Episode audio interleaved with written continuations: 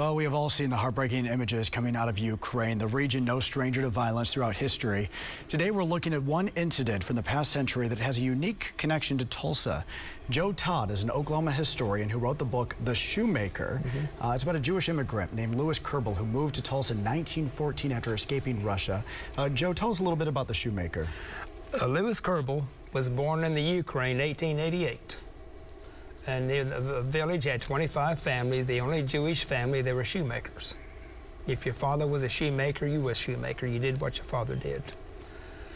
They had to move to Odessa uh, in the Ukraine 1898, set up a shoe shop, had a very good business, until the Russo-Japanese War came along, and they blamed the Jews for losing the war.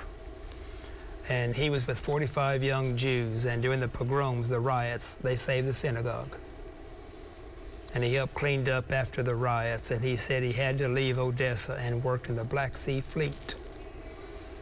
And after that, he was in the army of the Tsar for two years, got a passport, and he was gone.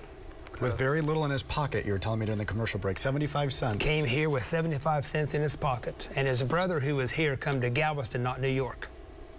And then when he got here, uh, he made quite the career for himself, I understand. He worked in Fort Worth for Mr. Justin, Justin Boots. And he said Mr. Justin gave him a boot, and he, Mr. Justin knew that he knew Boots and hired him. He came to Tulsa in 1914 and got 50 cents a week more than Fort Worth. Set up a shoe shop in downtown Tulsa. Moved here in 1914. We know 1921, of course, the Tulsa Race Massacre. Yes. I understand he was a first-hand witness to that, yes. even comparing uh, some of the images in Tulsa to what he had witnessed earlier in Ukraine. Yes, his shoe shop was uh, by the Brady Hotel right downtown and he had a black man working for him. And Bishop's restaurant brought two blacks down, and he had these three blacks in the shoe shop hiding them during the race massacre. And he said he remembered the faces in Odessa and Tulsa. They looked exactly the same. Hmm. And he had quite an impact here uh, and the Tulsa community. Talk a little bit about that. Well, he bought a farm near Boynton and struck oil. Hmm. Became wealthy. When I went to see him, he'd always cry and say, I came with 75 cents in my pocket.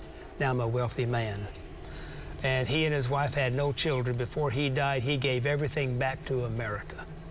He gave a long, long life, Joe. Uh, yes. Lived to be 101. He died in 1989 at the age of 101. Yeah, and you actually recorded video of him for yes, your interview. Yes, I have about five hours of videotape. In fact, there's a there you are. That's uh, that's a younger you, isn't it? Yeah. Yeah. Uh, that's incredible. And then, of course, off of that uh, videotape that you had, you you uh, published this book. Uh, when did the book come out?